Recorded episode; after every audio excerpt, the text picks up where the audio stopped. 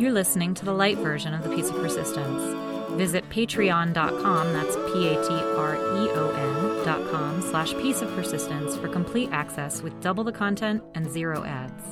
You're joining us for part two of our interview with Tricia Alexandro, playwright, actress, and personal trainer. If you missed part one, just check out last week's episode. Enjoy! What do you like to do outside of the theater and film world um, and outside of personal training? I love to dance. Um, that's one of the things I love to do.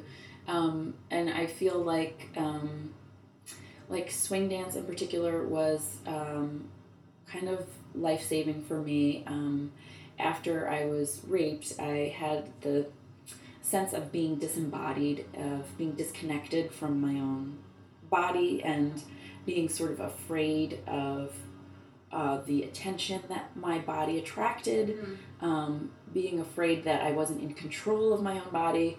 Um, and I also just uh, felt very uncomfortable being touched, you know, in any way.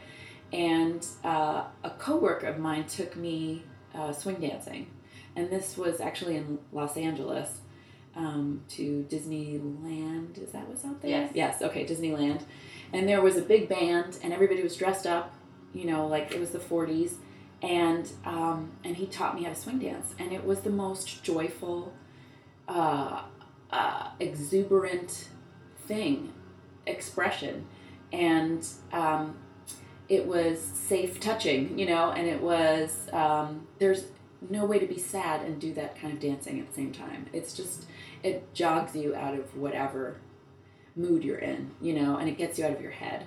Um, also because you're following a lead and you don't know what what step they're going to lead you into next. So it was a great sense of surrender um, and creativity and all those things. Um, and so I don't do it as often anymore, and I miss that. But um, for a period of time, there was a huge sort of underground swing dance movement in New York City. And there was, you know, you could go every night of the week to a different place, and I did. Cool. you know, yeah. Uh, so swing dance is electric, but really any type of dance. I, I did African dance for a, a long time too with this woman named Pat Hall she had a great class that felt like church. You know, that was it was every Sunday, and it was in this uh, high school on the uh, in the East Village, in this sort of high school auditorium um, gymnasium, and uh, there's something too about that.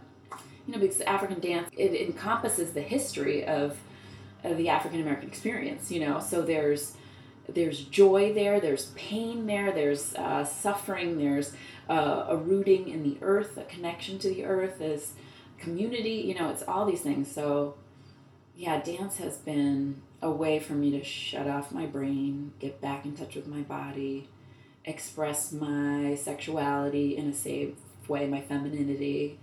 Um, that's been really important to me. Uh, I think also like personal training can be a little masculine, and so dance helps me get back in touch with the feminine and then it's okay to be soft. So you've been involved in a lot of different communities for both actors and playwrights. How would you say that those communities have enhanced your life? I think they're sort of miniature, um, again, families, and and for me, uh, family was always safe. You know, I had I come from a large family. I'm one of five kids, and uh, I come from parents who are have a very strong union, who are very loving. Um, and my mother kind of felt like it was her life's work to make us into good human beings, you know, mm-hmm. um, and so um, and we were we all did theater together too, so we were all in this theater company at my church together growing up, my siblings and I. Um, so there was the sense of this family and then this family, you know, the community and the theater family, and um, and once I think you get a sense of the joy that can happen in community, because you know community isn't always like sunflowers and you know it can be i have a different idea than you and i want to kill you and i don't like the way you're talking to me and you know all that kind of stuff too um, which happens in both families and you know theater companies and whatever.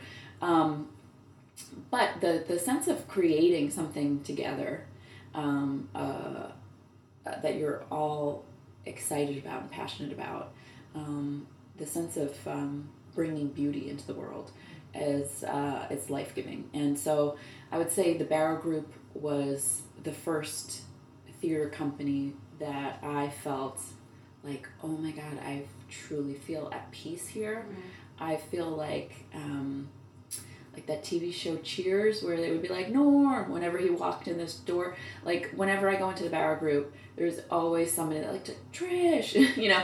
I just, I get such a warm welcome there. I get, um, I feel seen and heard there. I feel valued there. Um, so nice. It's so lovely. Uh, Seth Barrish was a big part of that. He's the uh, and Lee Brock, his wife. They're co-founders and co-teachers there. Um, they direct there. They've just been absolutely incredible to me and almost like surrogate parents. Um, so yeah, that that community has fed my life in so many ways. Um, Naked Angels has been a lovely community for me. The Shelter Theater Company has been a lovely community for me. Uh, Labyrinth Theater Company has been a lovely theater for, uh, community for me.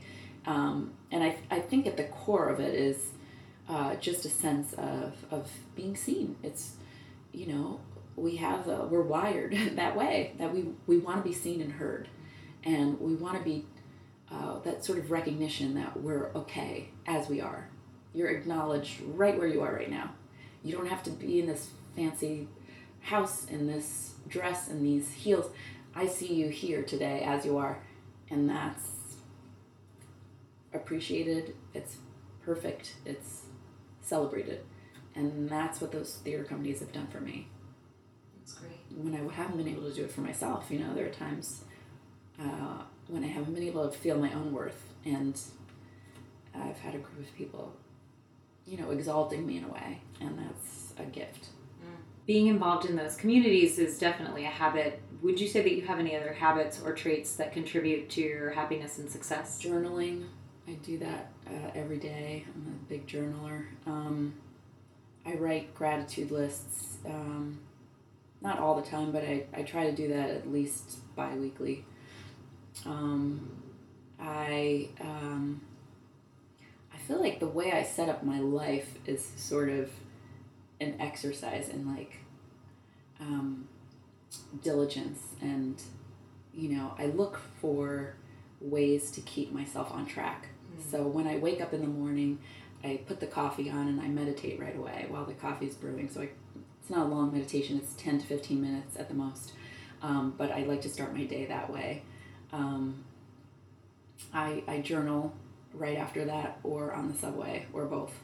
Um, I read self help books all the time. I read spiritual books. I read philosophical books. There are certain people I follow online. So if I'm going on Facebook, um, make sure that I'm taking in good content as well as whatever else you might happen upon. Uh, same with Instagram. So, you know, Glennon Melton is a hero of mine. Elizabeth uh, Gilbert is a hero mm-hmm. of mine. Brene Brown is a hero of mine. Rob Bell is a hero of mine. Um, Martha Beck is a hero of mine. So these are the, the Facebook pages that I check out on a regular basis. These are the Instagram accounts that I check out on a regular basis so that I make sure that I'm putting good content into my head because I think that's really important that you don't just leave it up to happenstance of like I'm just gonna scroll through like no.